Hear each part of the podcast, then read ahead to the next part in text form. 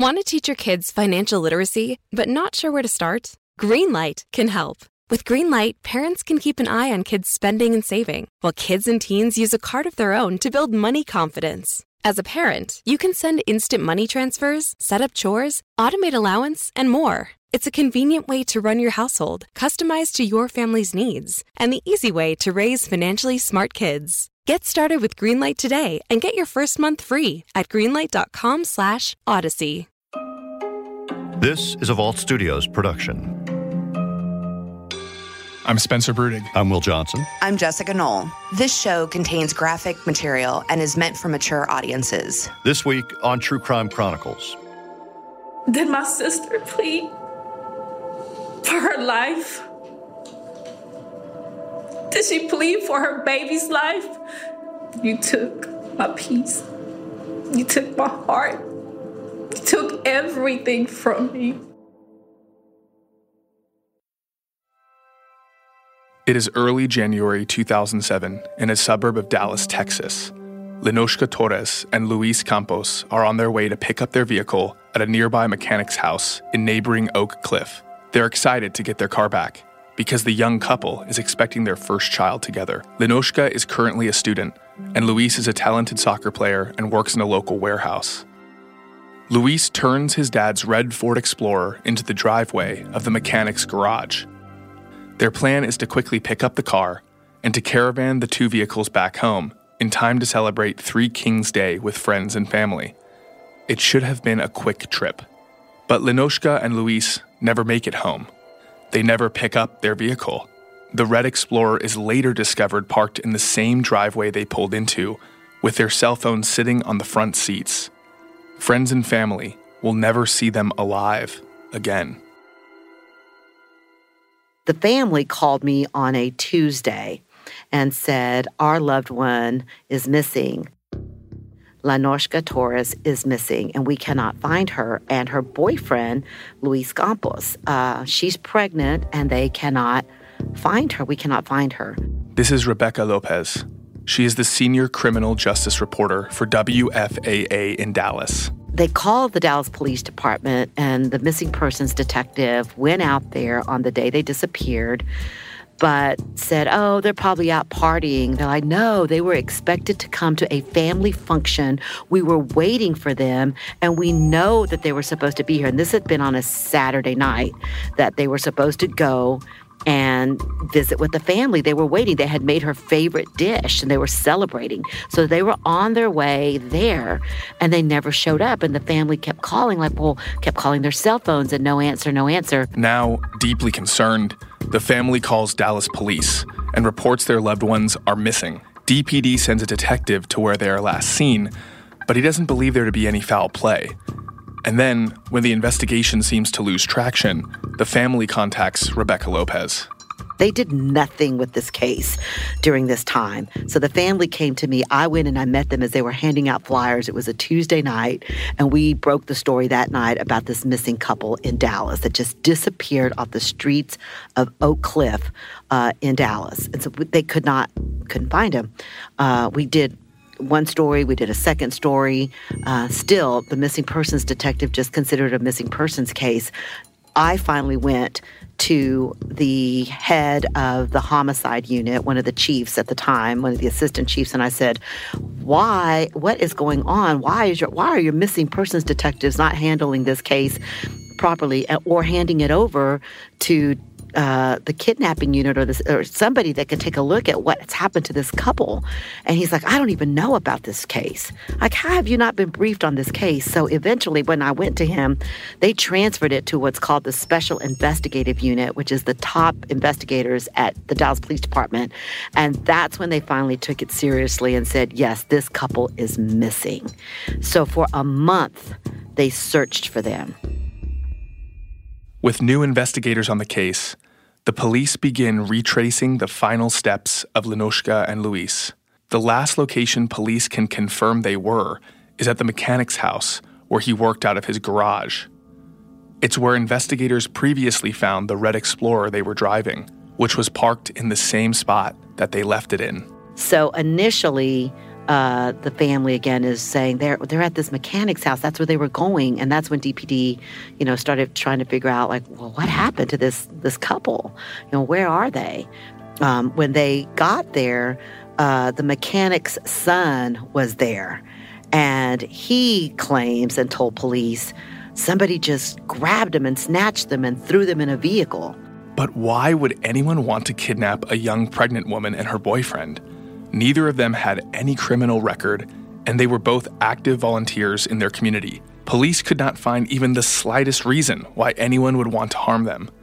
With this information, though, investigators now have no doubt that this is not a case of a couple running off together, but one of kidnapping, which adds a ticking clock to the investigation.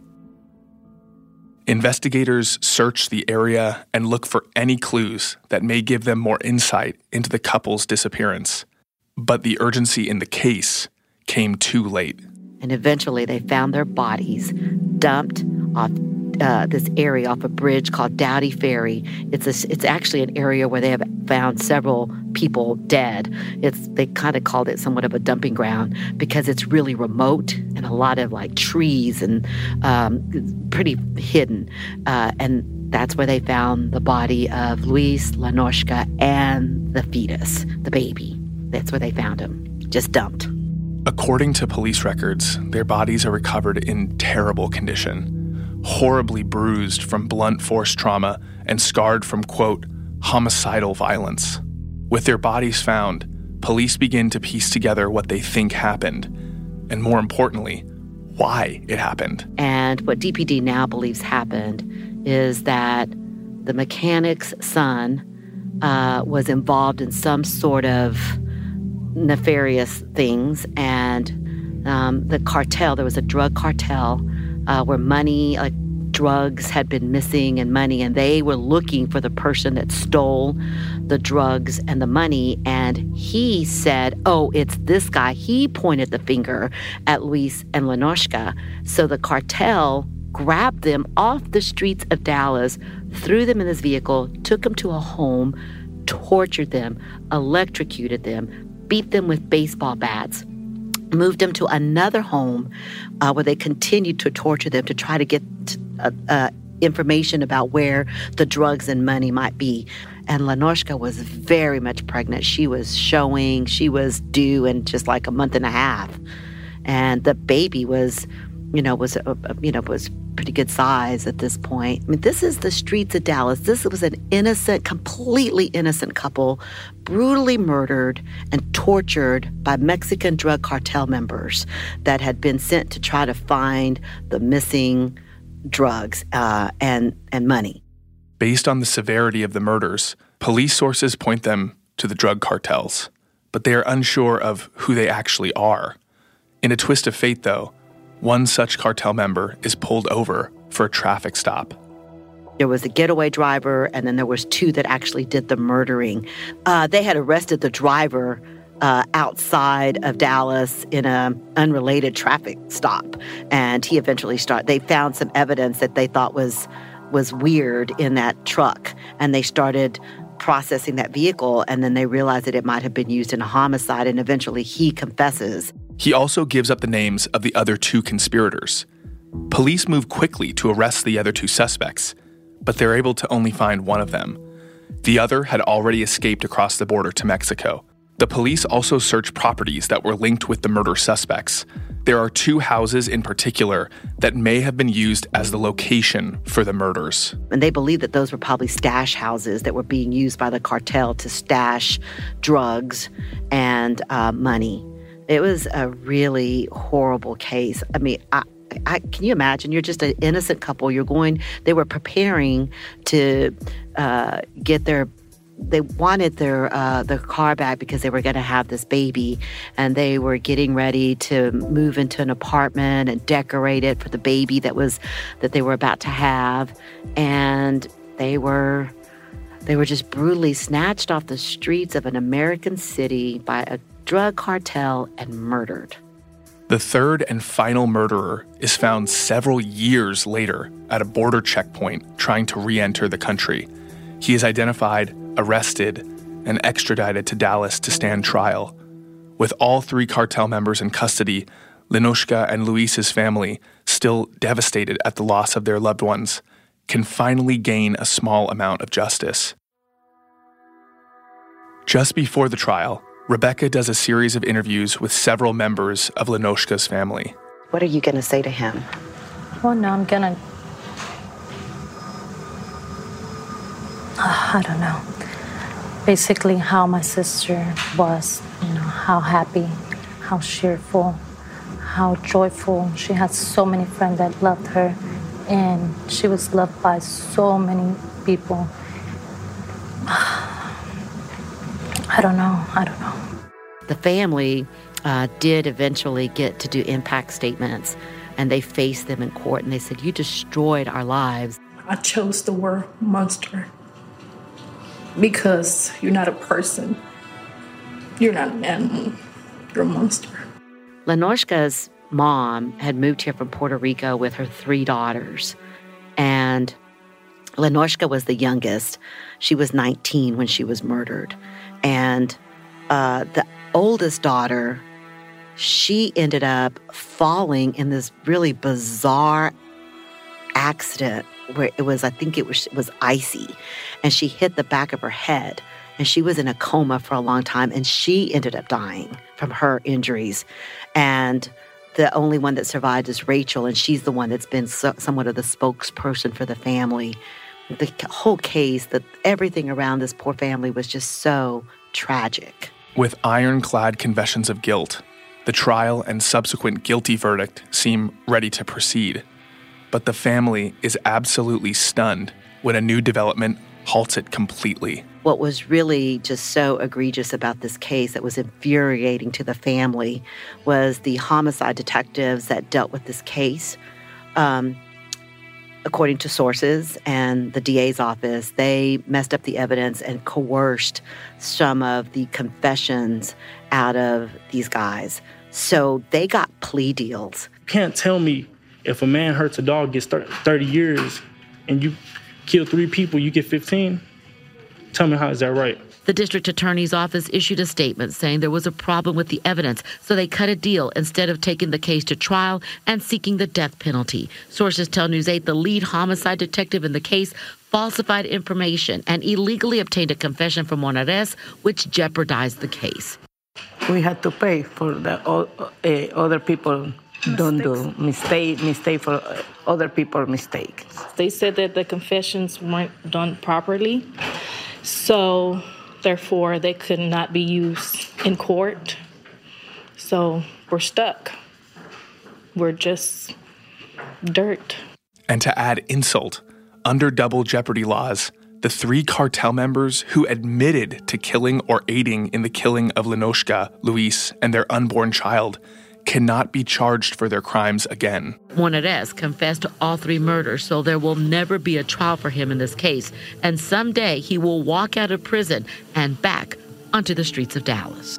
I'm in disbelief. I'm still in shock. I cannot believe that they only will give him 15 years, and especially they didn't even give us any notice about what was going on, about if they were going to give him a trial or not. We didn't know. We just found out Thursday um, about what was going on. So I'm still in shock. I don't even know where to start. The murderer who beat a pregnant woman with a baseball bat and killed this couple and the baby got 15 year prison sentence. He's up for parole in two years. The other one did get a life sentence, uh, and he's the uh, other one that did the murdering. But then the third guy, the guy that was driving the vehicle, he's out already he's he he got paroled. He got only got like uh, a few years, and he's actually living across from a school. And I went to go try to track him down uh, a couple years ago when he was paroled, and I went out there to, to try to find him at his home. Of course, he didn't he didn't um, answer. He's living with some family. He's the one that was a U.S. citizen, but the other two, uh, they're gonna. I mean, Monares will probably get paroled, and he was a very violent drug cartel hitman. And uh, Dallas police really did some injustice to this family in the way that this case was handled from the beginning when they didn't believe the family that they disappeared to how the case was handled to the eventual having to plea bargain with serious cartel members and murderers uh, because uh, of the coercion and messing up the evidence. Not only were the cartel members given less than maximum prison sentences, the getaway driver has already been released on parole. The family of the victims were not even told he was getting out. I just feel like she's never gotten justice for anything, and it's just kind of crazy that he can keep on with his life, and we just stuck with memories.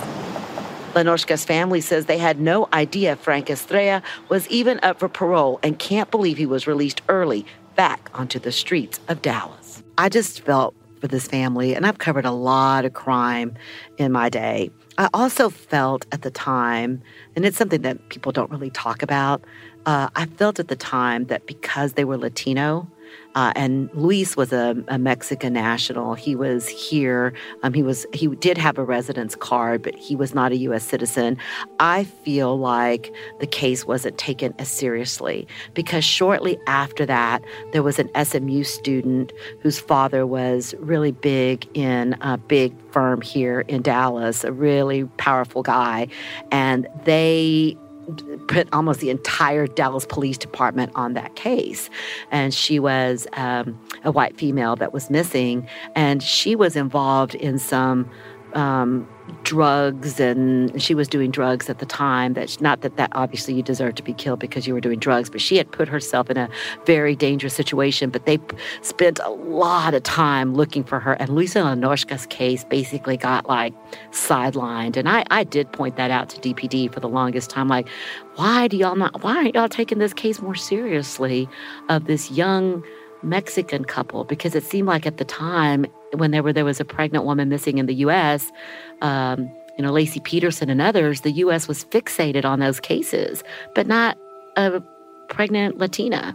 And and I I took issue with that, and I think that that's why it stayed with me for so long, and why I refused to let this case go and kept you know, staying on the Dallas Police Department and being a voice for this family because I felt like they their voices were not being heard. So sometimes those cases just touch you like that. Ready to start talking to your kids about financial literacy? Meet Greenlight, the debit card and money app that teaches kids and teens how to earn, save, spend wisely, and invest with your guardrails in place. Parents can send instant money transfers, automate allowance, and more. Plus, keep an eye on spending with real time notifications. Join more than 6 million families building healthy financial habits together on Greenlight. Get your first month free at greenlight.com slash odyssey. That's greenlight.com slash odyssey. Spencer, listening to that story, listening to Rebecca Lopez talk about it, you can tell like this story had a big impact on her. For someone who's covered crime news, a lot of different kinds of news, but crime in Dallas, Texas for a long time.